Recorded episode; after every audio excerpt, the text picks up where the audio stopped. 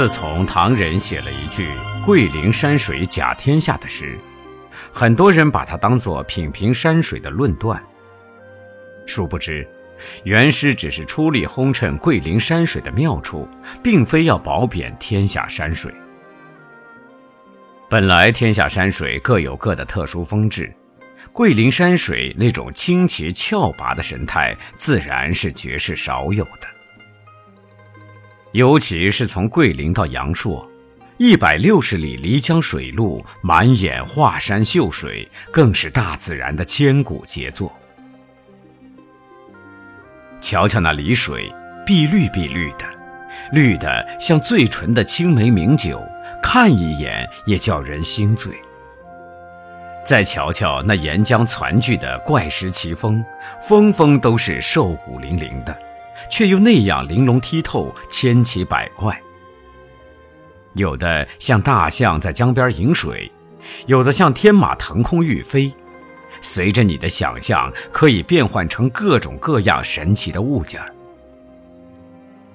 这种奇景，古往今来，不知有多少诗人画师想要用诗句、用彩笔描绘出来，到底谁又能描绘得出那山水的精髓呢？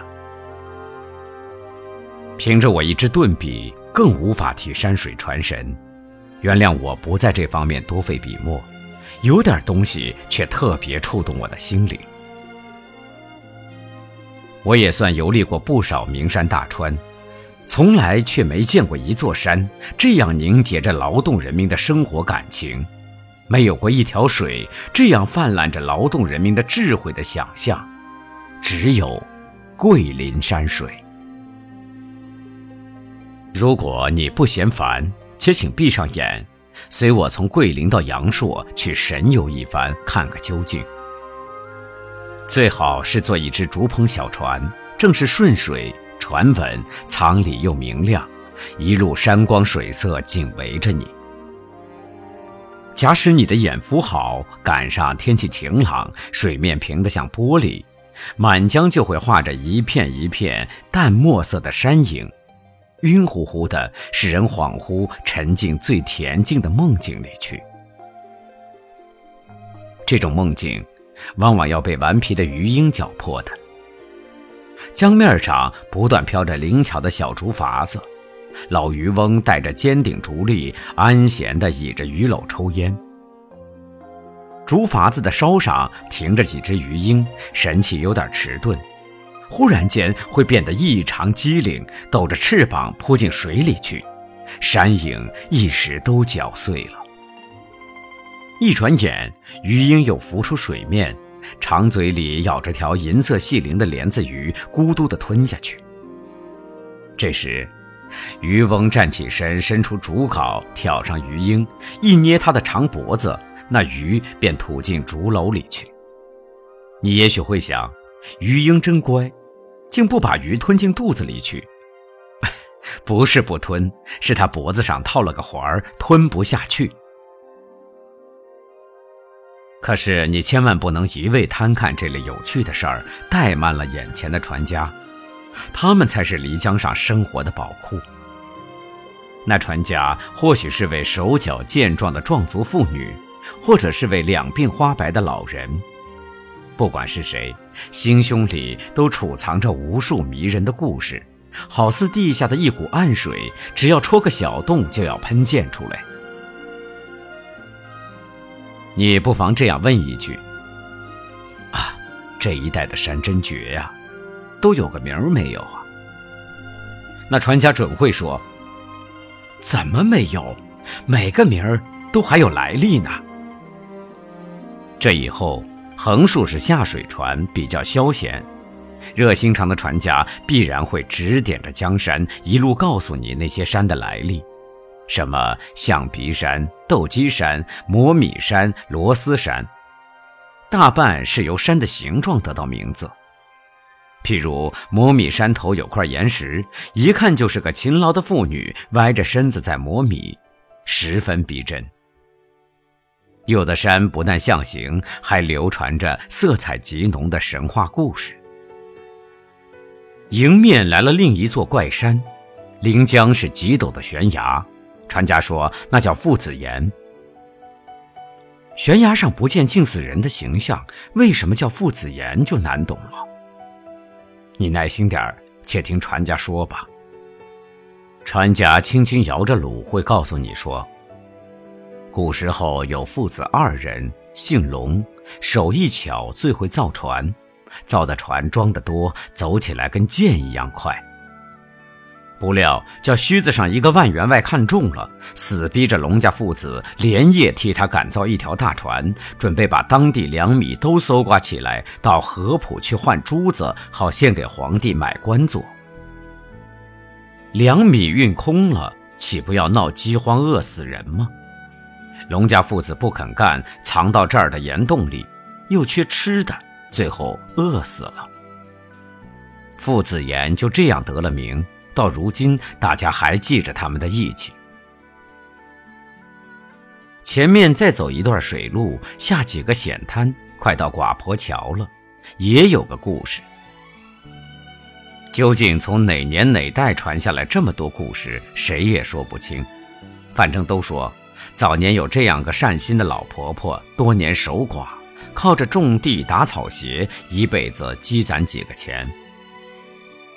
他见来往行人从江边过，山路险，艰难得很，便拿出钱，请人贴着江边修一座桥。修着修着，一发山水冲垮了，几年也修不成。可巧歌仙刘三姐路过这儿，敬重寡婆婆心地善良，就亲自参加砌桥，一面唱歌，唱得人们忘记疲乏，一股气把桥修起来。刘三姐展开歌扇，扇了几扇，那桥一眨眼变成石头的，永久也不坏。前面那不就是寡婆桥吗？你看，临江拱起一道石岩，下头排着几个岩洞，乍一看，真像桥呢。岩上长满绿莹莹的桉树、杉树、凤尾竹，清风一吹，潇潇洒洒的。像是刘三姐留下的袅袅的歌音吧。船到这儿，渐渐接近阳朔境界，江上的景色越发绮丽。两岸都是悬崖峭壁，累累垂垂的石乳一直进到江水里去，像莲花，像海棠叶儿，像一挂一挂的葡萄，也像仙人骑鹤，乐手吹箫。说不定你忘记自己是在漓江上了呢，觉得自己好像走进一座极珍贵的美术馆，到处陈列着精美无比的石头雕刻，可不是吗？右手山顶那块石头简直是个妙手雕成的石人儿，穿着长袍，正在侧着头向北眺望。下边有个妇人背着娃娃，叫做望夫石。不待你问，船家又该对你说了。早年闹灾荒，有一对夫妇带着小孩，背着点米往桂林逃荒。逃到这儿，米完了，孩子饿得哭，哭得夫妇心里像刀绞似的。丈夫便爬上山顶，想瞭望瞭望桂林还有多远。妻子又从下边望着丈夫。刚巧在这一刻，一家人都死了，化成石头。这是个神话，却又是多么痛苦的事实啊！江山再美，谁知道曾经洒过多少劳动人民斑斑点点的血泪？假如你听见船家谈起媳妇娘岩的事情，你更能懂得我的意思。媳妇娘岩是阳朔境内风景绝妙的一处，杂乱的岩石当中藏着个洞，黑黝黝的。洞里是一潭深水，船家指点着石岩，往往叹息着说：“哎，多可怜的媳妇娘啊！正当好年龄，长得又俊，已经把终身许给自己心爱的情郎了。谁料想一家大财主仗势欺人，强逼着要娶她。那姑娘坐在花轿里思前想后。”等走到岩石跟前儿，她叫花轿停下，要到岩石当中去拜神。一去就跳到岩洞里去了。到这儿，你兴许会说。这都是以往的旧事了。现在生活变了样，山也应该改改名别净说这类阴惨惨的故事才好。为什么要改名呢？就让这极美的江山永久刻下千百年来我们人民艰难苦恨的生活吧。这是值得引起我们的深思的。今后呢？人们在崭新的生活里，一定会随着桂林山水千奇百怪的形态，展开他们丰富的想象，创造出新的神话、新的故事。你等着听吧。